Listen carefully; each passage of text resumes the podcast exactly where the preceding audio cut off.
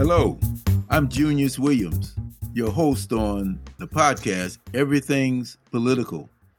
We're going to go into an area that I've been dying to talk about.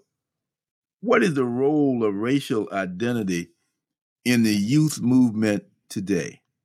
Hence the title, Am I Black Enough, Baby?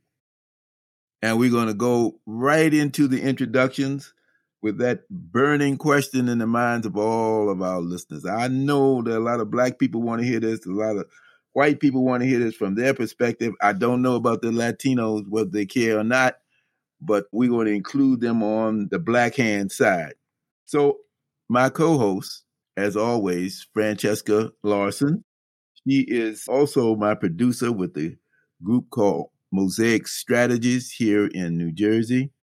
She's going to be doing double duty here today. She's got to hold up the women's banner as well as be asking some good questions as the co host.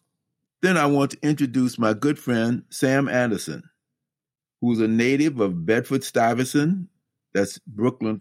He's a retired math and Black history professor. He says he's a writer of sorts. He's a founding member of the Black Panther Party, a SNCC volunteer, author of the Black Holocaust for Beginners, and he is an NYC People's Board of Education advocate, a grandpa, and husband. He spells husband H U Z Z B I N, so you know he must be old school and very colored. Next, I want to introduce a young man who used to be in Newark, but now he's in LA, and that is Darnell Moore, who's the author of the 2019 Lambda Literary Award winning memoir, No Ashes in the Fire Coming of Age, Black and Free in America, which was listed in the 2018 NYT Notable Book and a Barnes and Noble Discover Great New Writers pick. Darnell is also a writer in residence at the Center on African American Religion, Politics, and Social Justice at Columbia University, and a whole lot of other things. His writings have appeared in the New York Times, Book Review, Playboy, Vice, The Guardian, The Nation, and he's director of inclusion strategy for content and marketing at Netflix. Welcome aboard, Darnell. Haven't seen you in a long time. Glad to be here. Finally, last but certainly not least, and we've been going in descending age order after Francesca, which shall remain a mystery. Che Williams. Che Williams is a young filmmaker.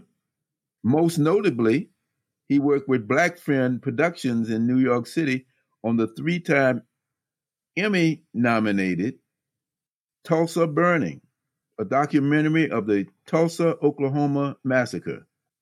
And he is my youngest son, my youngest child, making his second appearance in Everything's Political.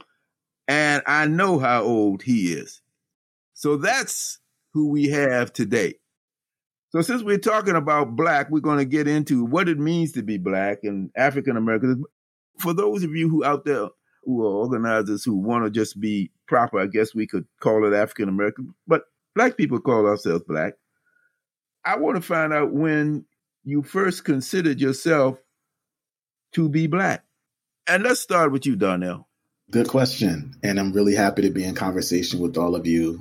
I think back to the moment that, and I didn't have this language as a young person, where blackness became less of a cultural designation and more of a way to point to a political identity. And that moment for me occurred when I was 13 or 14. I was in eighth grade at Morgan Village Middle School in Camden, New Jersey, which is my hometown. And we were charged with writing poetry that would then be entered into the sort of school wide poetry contest. And the winner from the school wide poetry contest would then, their poem would be placed in sort of the larger district's poetry contest. And I remember, y'all, I don't remember the exact title of the poem. I just remember it being one of the blackest, quote unquote, poems I've ever written. And I was 14. And black, not in the sense of sort of cultural identity, right? But like radical political, like ideation and ideas And the reason why it was so black, because two things happened to me that year. I had a white teacher who told me that I could not write. And she was the teacher that was the doorway to young people like me getting access into private schools within South Jersey. And it was the same year that the uh, regional and local newspapers derided the young kids, the young black and Latinx kids at Morgan Village Middle School because Miss Universe or Miss America had visited the school. And the whole story was about the sort of young, betrodden black kids that she was going to introduce herself to. Now, at a very young age, I was very cognizant at what the meta narratives about young black people, particularly in working class places like Camden, were. And my poem was a response to that. And I would, y'all was black, black. I was just saying, oh, like, and I don't even know where it came from, besides the fact that it was motivated by what the narratives about young people like me were being sort of put out in the world in that moment. I'll just end by saying the person who was the reader at the contest, and I won the poetry contest, by the way, Power, Power to Black. Mm-hmm. And the person that was given that, that read right after me, who was a, a, the sort of professional reader, was Sonia Sanchez. And I just heard her reading. I heard her cussing. I was just like, "Oh shit! Like this is, re-, you know."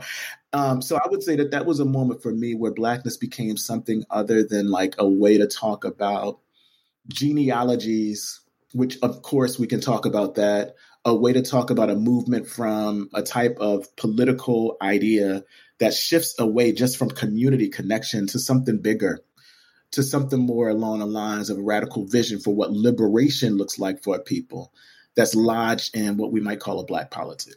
How about you, Sam? I think I was a Negro until 1964.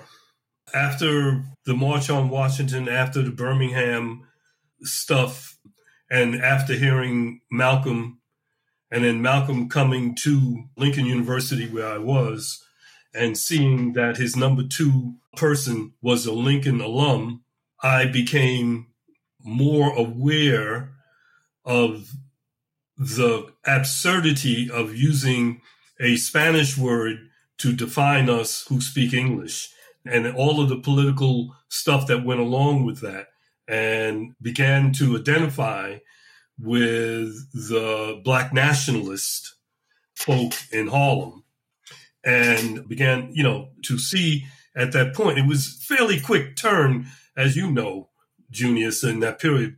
The social movements were almost a daily revelation of political and cultural realities within Black America.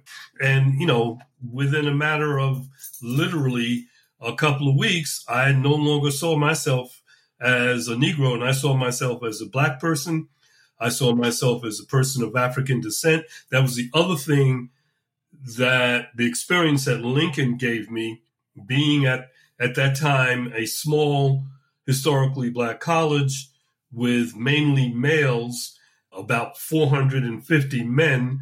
For the most part, there were eight women, eight to 10 women who were students there.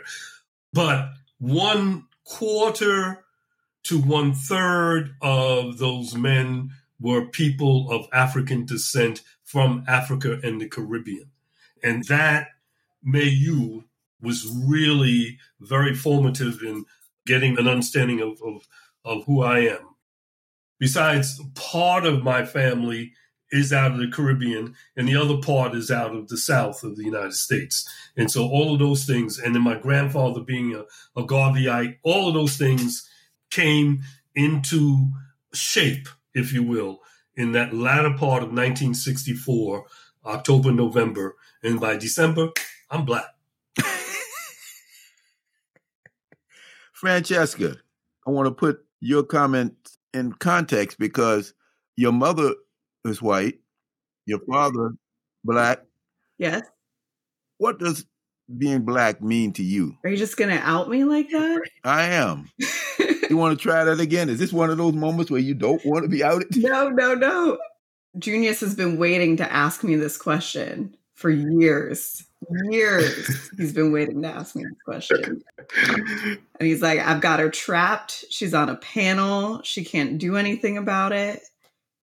So, as Junius said, yes, I've got a white mom, or I had a white mom. My mom recently passed away. And my first consciousness of Blackness was coming home from daycare and asking my mother when she was going to get darker. And my family likes to tell that story based upon my personality and how comfortable I was in my own skin. But now, being a parent myself, what I know happened in that moment was that I was starting to understand very quickly, very early, what were teachers saying? What were the implications of that? Because I didn't create it myself. I didn't ask my mom when her hair was going to get curly. I asked her when she was going to get darker. And I think that what's happened over time for me is that my blackness has gotten encountered almost on a daily basis. It almost gets questioned on a daily basis. Where does it fit in? I had in one of my first jobs, somebody called me a universal Negro. you walk into a room, you know I'm not white, but you don't quite know visually where I fit into that spectrum, which means that people say all sorts of shit around me. And it is a universal comfort to be racist, a universal comfort to talk about race, to ask me questions, to have me be an expert on something that I might not always be an expert on. So that's kind of how I've also found my blackness is figuring out what of those conversations I'm comfortable participating in, where I want to use my voice, where I think my voice is appropriate, where I need to take a step back and listen to. The place where I think I've really come into my blackness, and Junius asked me how old I was, but this will give some context. It's 30 ish years since that moment with my mom and the teacher. I became a black mother. And that is a different identity. It's an identity that started going into the hospital on the day that I delivered, where my blackness was a reason to not receive proper medical care, that my child's life was in jeopardy. Like the stats of Black children and Black mothers in New York City, it is a life threatening event.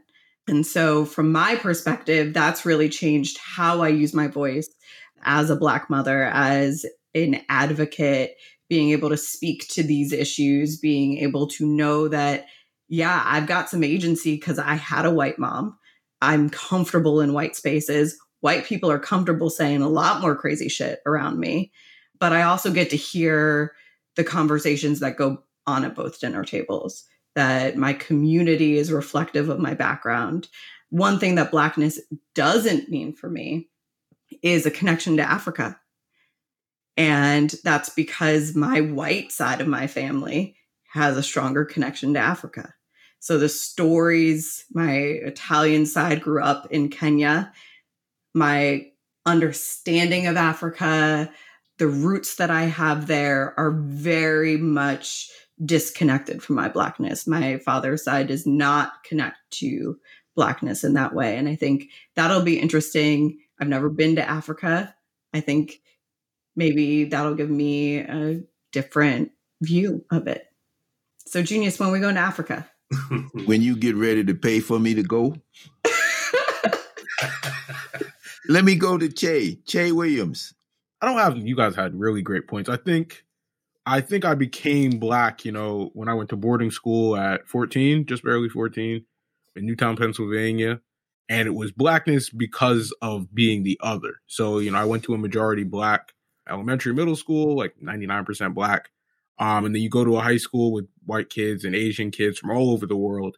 And I think then you become the other, so you become more aware of blackness, not just like like Darnell said, as a culture, but as a political ideology, as a way of understanding. So I think then being there, living also you're living there, so it's also very much so a tribal type of vibe. You know, everybody kind of gravitates towards what they know. The guys from cities are all friends with guys from cities. The people from the town are all friends with people from the town. All the Asian guys get into their little friend group. So in the dorm, which is its own little tribe, you have subsects of that so I think that's when I really became aware of that. Like, oh, you guys don't talk like this, or oh, like, you know, you guys aren't engaged in these activities in the way that I am. So I think it was really as a term. I think I became black in terms of socially and a way of understanding my peers at that age. Now, I'm you reminded me of something. Uh, this is a book called How to Be Black by a guy named Baratunde Thurston. Sometimes I don't know when to take this guy seriously. I bought it kind of like on a on a lark, but uh, he's got some uh, interesting conversations in here. Let me read this to you and see if you can react to this, Che. When I went to boarding school, I met a lot of African Americans who were legitimately inner city or playing it up to try to retain some kind of blackness. Their whole thing was about Do the Right Thing, the movie, urban culture, Spike Lee. And I'm like, this guy just seems angry and disgruntled. That was not my experience of blackness. Are you asking me what I think of that, or what? Uh, yeah, what do you think of that? I think there's legitimacy to that, but again, that's a different era. This guy seems a little older than me based off the "Do the Right Thing" reference, but I think I'm not sure if this guy is from the suburbs, but I think a lot of the inner city black guys just gravitated towards each other because we were from inner city. So we have an, an extra way of understanding each other that the kids from a small town or the students from West Africa might not relate to. So I think that's just again another way of understanding that that helps young kids who are trying to find themselves. I think kind of breaks it down a little easier. Now I can't help joining in here because Sam said something about how sudden the movement became toward being black. You all just I think the thing that the three of you have in common is that it was not a jump. But to us, we had been Negroes so long and even colored Mm-hmm. in some of our perspectives, you know. And I think the same thing kind of happened to me. In 1963, I went to Uganda with Crossroads Africa. And the brothers who were there with us, they call them our counterparts. They were bricklayers and we were building a, a hospital. So here were these guys who enjoyed their arms being rusty. My mother used to say, "Man, you got to put some Vaseline on your arm because your arms too rusty. Put Vaseline." on." These guys were writing numbers, calculations about how to lay the bricks, and I said, "What?" And I noticed that I was getting rusty too, as I always did, but here it took on another significance. And then my hair kept growing and growing and growing. There were no barbers in the uh, farming area of uh, Uganda up there in the mountains of the moon. And so when I came back, I had a big afro. And I enjoyed writing on my skin. And the white people who were in the group, they couldn't do that. That's when I became black. Once my parents wanted to send me to the barber immediately. My father asked me, son, are you a communist?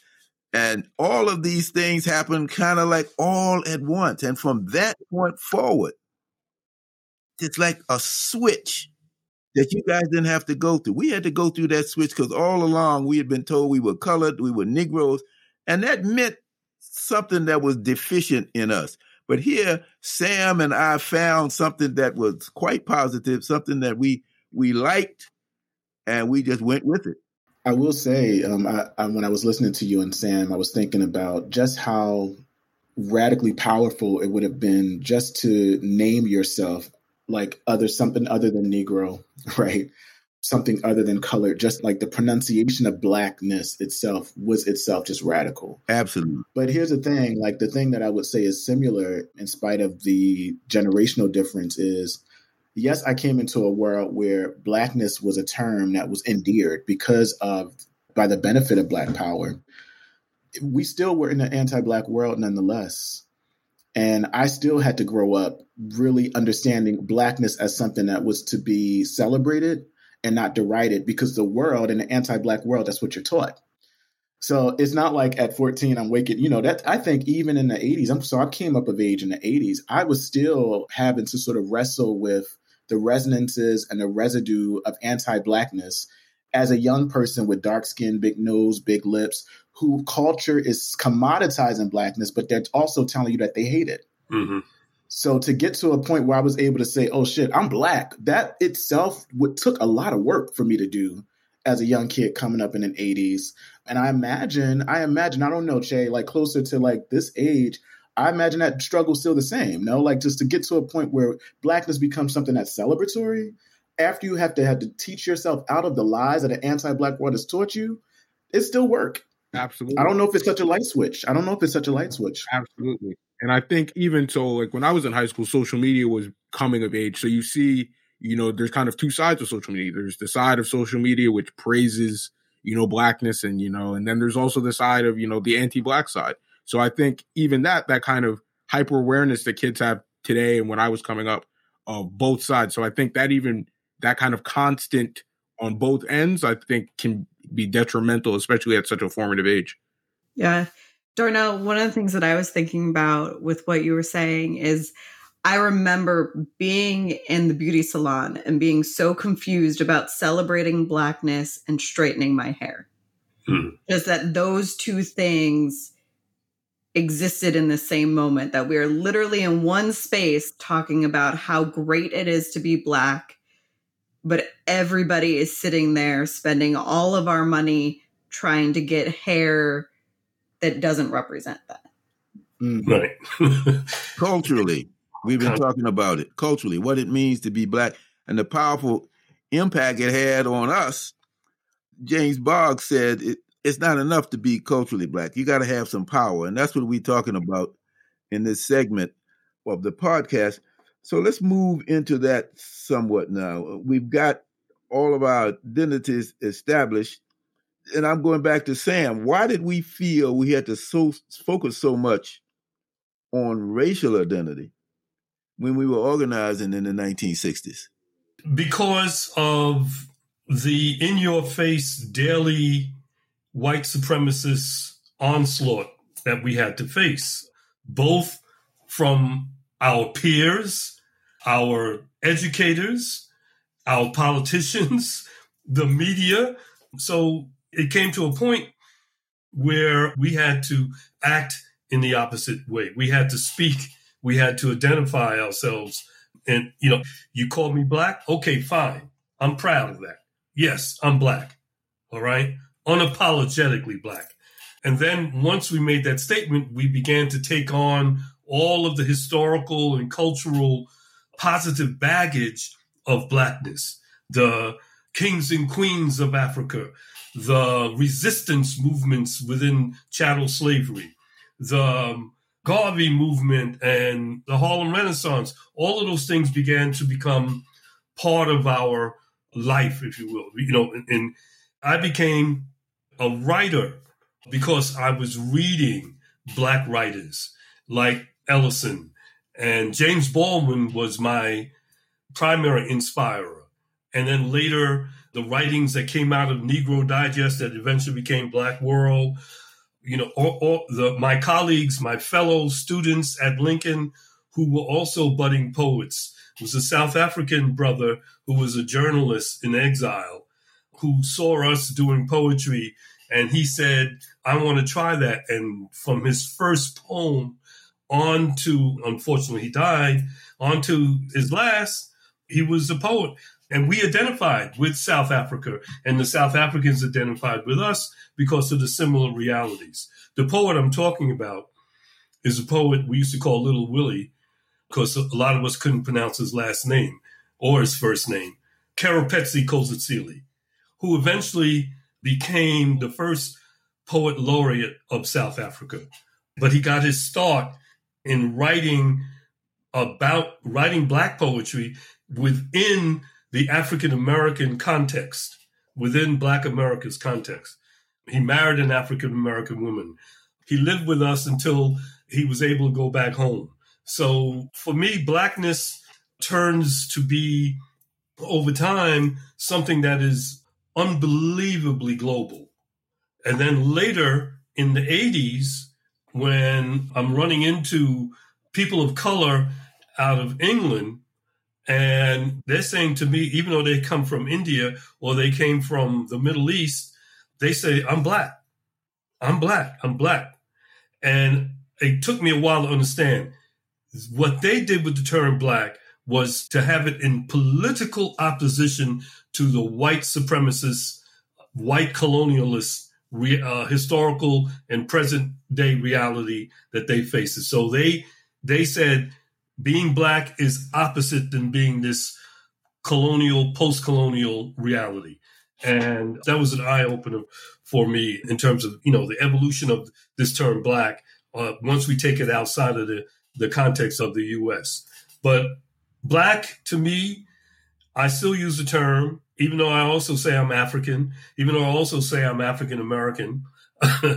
it's a fascinating reality for people of African descent in the United States to label themselves. It depends on on the political context, the cultural context, who your people around you are, and so forth. When I was at Lincoln in 65, we had Professor Charles Hamilton, who uh, eventually wrote the book Black Power with Kwame Ture. He was our professor there in political science. And he started talking about in 65 the importance of Black political power, not just the cultural component, but the development of Black self reliance and political self determination. And SNCC had a uh, retreat, maybe spring of 66 or something like that. And I went to the retreat. I, I wrote up a paper on the importance of Black political power. And for months, a few months later, on the march, you hear, oh, what's his name? Willie Ricks. Willie Ricks, but he has an African name now, yelling out Black Power. What we want, what do we want? Black Power. And that picked up in the media and resonated throughout Black America overnight, right? That's what we want, Black Power. And so, being to me, once we made that transition as young activists, as just young folk in the community from being Negro to being Black. It was just a matter of a short while before we started advocating for Black power, advocating for Black self determination, supporting the ideas of reparations and so forth in that period. A lot of things opened up from that, that whole bit. And pushing Johnson Publication to change the name of their, their magazine. That was Johnson's first magazine, Negro Digest, because he was ripping off of the uh, white magazine, Reader's Digest, when he created it. And they did. They made that change to uh, the black world, Negro Digest to the black world. So it showed how powerful in that space of, I would say, two years, two and a half years of that complete transition. And then it gets absolutely legitimized when James Brown comes out with, I'm black and I'm proud. And, you know, there's no going back after that. And then Nina Simone, to be young, gifted, and black was the other. So the evolution of the term is also reflective of the political and cultural radicalization of Black America. So, did we go too far with that term, Sam? I'm talking about what some folks call a narrow nationalism. What do you think about that? No, I don't think so. I think one of the problems was that we did not define it definitively. The we, the progressive elements, did not define it definitively. Do you think, and I guess maybe this is to all of us, do you think that when we start talking about black power, we got that into the election booth and we put too much emphasis on black elected officials. Let me read you a little something from the public intellectual James Boggs. He said, as a result, the ruling class was able to use blackness to create a small black middle class to confuse and demoralize the majority of black people.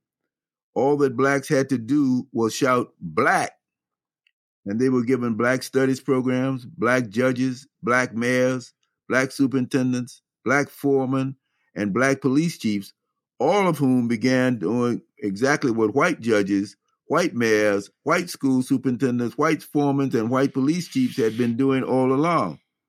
Meanwhile, in our communities, the great mass of Black people, and particularly our young people, became increasingly desperate, everyone doing his or her own thing, turning on one another, ripping each other off. And all we had to do was to try to organize and do something along the line of changing what the status quo was in society rather than focusing on being black. What do you think?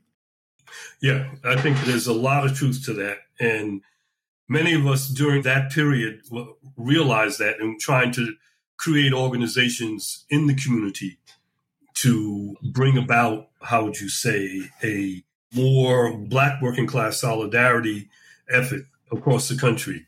Indeed, you know, we saw that in New York City. One classic example is the struggle for community control in the late 1960s over public schools. And the end result was decentralization with black folk in high places. We saw that. You could see it and you're active in the, and you could just see it around you in coming at you in slow motion.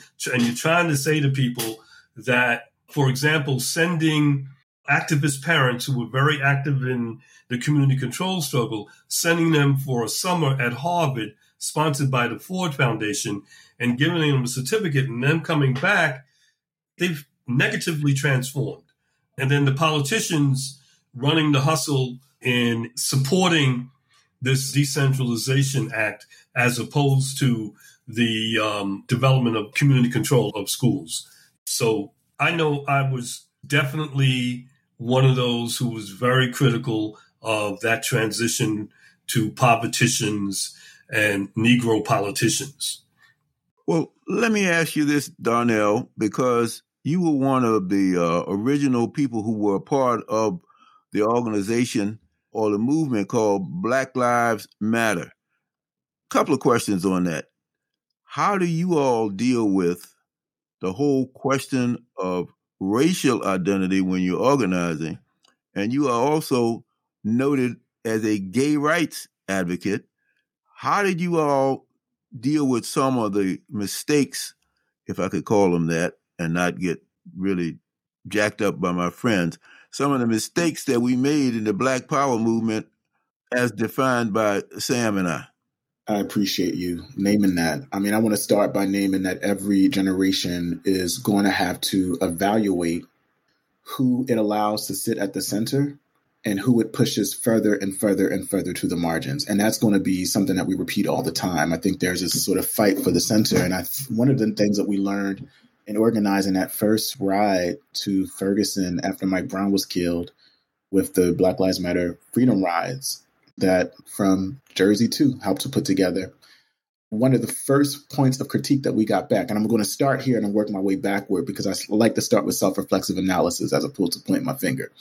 One of the first points of critique that we got back was, oh, you know, this is very different than organizing in the past, and that it's very intersectional in terms of who there isn't sort of like a straight cisgender like charismatic male leader only right there are women involved there are cis women and trans women there's all manner of people it's not like you get to be James Baldwin and only talk good black shit, but your full sexual sexual personhood not be accepted. It's not like, you know, I was saying on our as we were gathering people, this is not like Bayard Rustin 2.0, right? You don't have to leave parts of your entirety of your black identity at the door for the sake of the radical racial politic.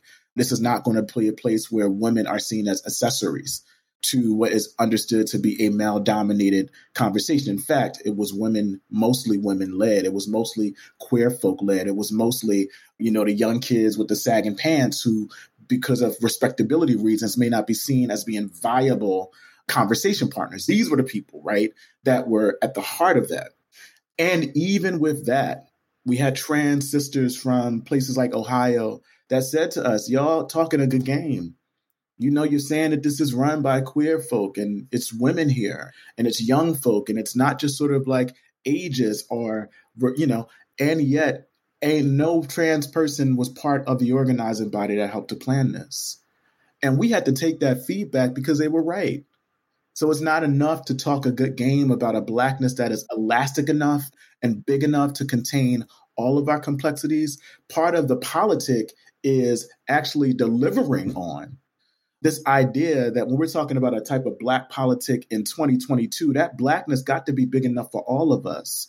Because the moment that I put my fist up in the air and I'm talking about the mattering of black lives, our black lives matter, but I'm not thinking about the black lives of my black trans colleagues or friends and peers or the working class folk that are living in the project or the incarcerated folk or the queer folk, then my black politic is shabby. And what I will say about the past I had to learn from the mistakes of the generations that came before me. I knew that before Amiri, who I loved, Amiri Baraka, lift up his name and celebrate him, before he goes on to celebrate Baldwin at his homegoing, he was also calling him names.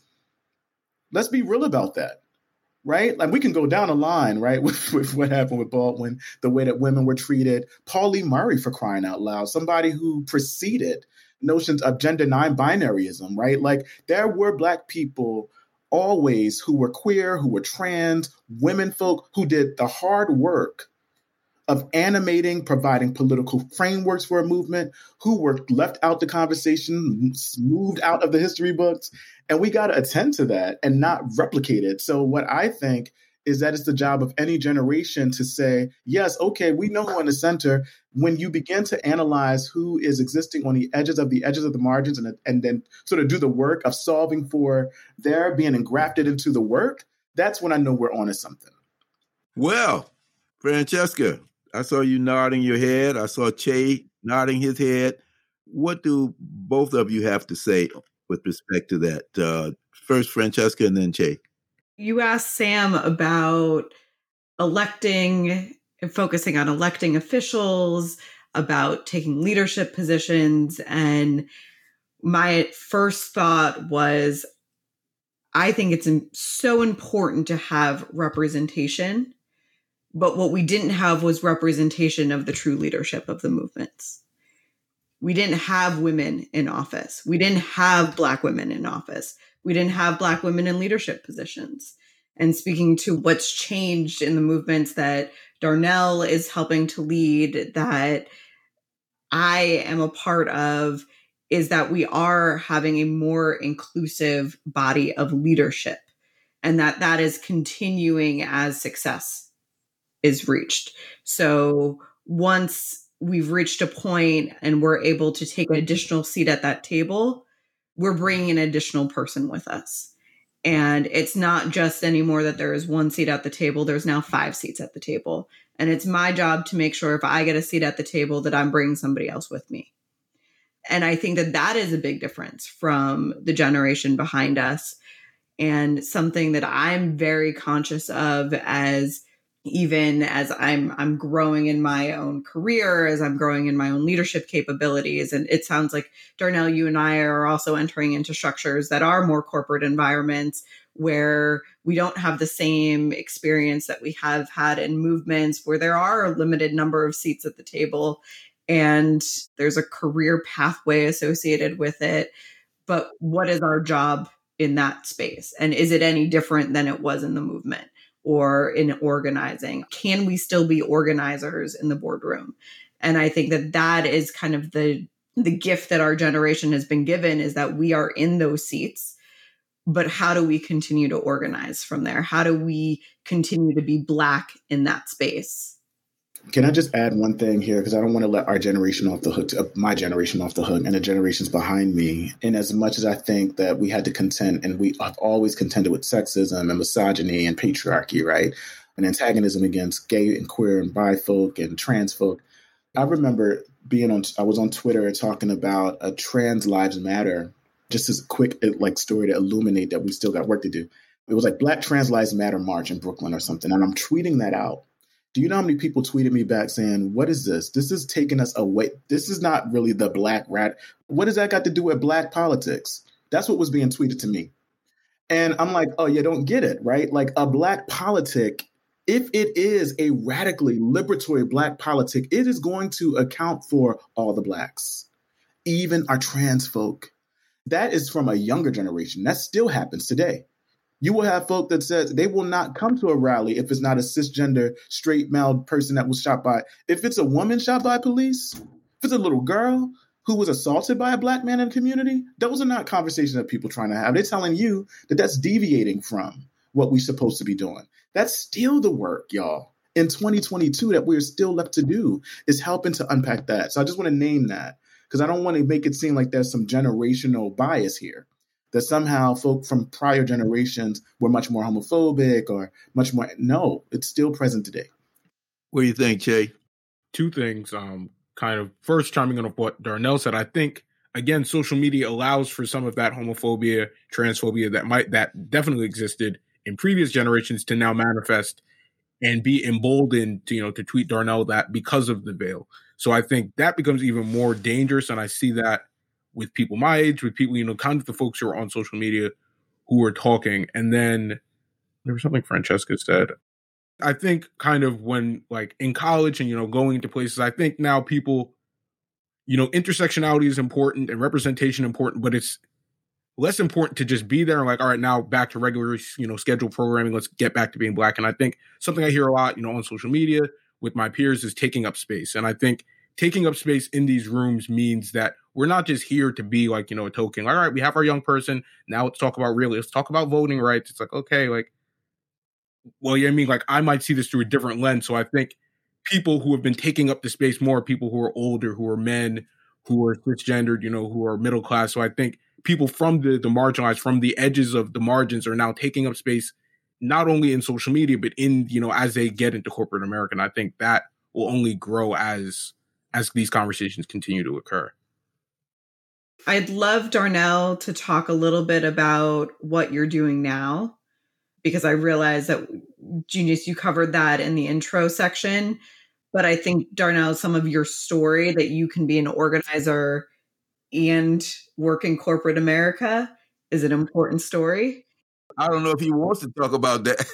that deserves its own podcast. I mean, I'm a media person and I'm a creative, a cultural producer, a writer, and I've done docs and stuff. So I've been in and out the corporate space within media for some over the last 10 years. But um, now I'm vice president of inclusion strategy for content and marketing publicity awards, studio operations, and animation at Netflix. And the reason why that was an important role for me is because as an organizer and as an artist who understood that my 11 year old nephew in Camden is likely probably not following the hashtag intersectionality debate on Twitter, but is probably watching TV, is probably watching TikTok, is probably watching IG, right? Seeing any opportunity I have to help be part of a process to bring cultural production to our folk who have long been left out and our representations have been left. There's a lot of work to do to repair what Hollywood has harmed. And there's a lot of stories that tell. And if my little black ass from Camden growing up had some sense that black kids who are gay and working class and working poor could live and become something other than what somebody told them they can't. And if I saw that on TV, how much more would have done for me it's one of the reasons why I'm in my job because I want to make it possible. I want to give people access to the type of visions for themselves and the type of cultural production, whether that's film or TV, that can be possible for them. I'll end by saying that my nephew is 10 and he there's a show that we have on Netflix called Raising Dion. You know, I won't say it. it's he loves it, but it's the story of a little black boy that has superpowers, and my nephew is enamored with this show. And I kept thinking, well, damn, I think when I was growing up in the 80s, I don't remember really seeing stories of like black kids with power at all, right? And how much that one story as an optic might be do something for him as a young kid in terms of his own imagination. So my work is really about making more of that possible. And I'm happy to be doing it at this point in my life. Che, as a filmmaker, Che, what is your hope and aspiration in that whole area? Mm-hmm. So I think I gravitated towards visual storytelling as opposed to like any other means. I think one because unlike any other, you know, theater or film, it's there and it lives forever. The images that are seen and it's always the same every time you look at it. So I think that's why I was initially drawn to film, just like as a visual content creator and storyteller. But I think in terms of the stories that I kind of gravitate towards, I think are stories that show black people living and i think that's so important because like if you look at you know the black stories or um the black voices section in netflix it shows a lot of black life. And I think that's so much more important than seeing, you know, I love Fruitvale Station and Fruitvale Station shows that before Oscar Grant died, he lived and he had a purpose and he had a vision for his life. And I think seeing movies like that that are multidimensional, I think are so important in terms of what black kids see. So I think that's why I want to be a visual storyteller, as I say, or filmmaker. I would just add, you made me think about, Chad, you were talking. I made a concrete, not a, yeah, a choice to move between these worlds of sort of like organizing and cultural production and creativity, pretty much like inspired by Robin D.G. Kelley's work, Freedom Dreams and the Black Radical Imagination, where he's talking about part of one of the muscles, the engines of organizing or of creative possibility for Black liberation is the arts and culture. Can't forget that. Like, yes, I can organize in the street and I can do policy work, done all of that. But I also know that art, which is what we sort of started our pre conversation with, is just as critical. It fuels everything for us and expands our imagination. So I didn't see any, like, there was no hiccup for me to move into cultural work because I know how powerful it can be to shift how we come to think of ourselves, our politics, the grounds of our imagination, and so much else. Well, I think that is very well said on everybody's part. Let me just read a little something else from James Boggs to try to summarize it. This is something called the urgent plea, a call for Black leadership. I think it was done in the 1970s. Today, we must not minimize the struggle or waste our time saying what Black leadership should have done. We have to be clear that yesterday's movement succeeded in winning the civil rights that we should have had all along. We also have to be clear that in the course of the struggle, we all became better people. We rediscovered our heritage, our pride in ourselves, we were particularly proud that in American society, which has begun by defining blacks as only three fifths of a person, African Americans have always been the ones to raise the fundamental question of what it means to be a human being and how human beings should relate to one another. That's James Bogg commenting on the 60s and the 70s. And I'm just going to kind of summarize what Darnell has said the only difference is, and it's a big difference, is that when we raise that fist, it's got to be big enough for all of us who are black. And I think with that, I really appreciate you guys coming on and teaching us, teaching me. I'm sure we have a lot of people out there who have learned. And until next time, when we're going to be talking about do women make the best organizers? And I don't dare have this number of men talking about that. I guess I'll have to be the only one like you are, Francesca, today. So that's it for us. And I hope you have enjoyed the program.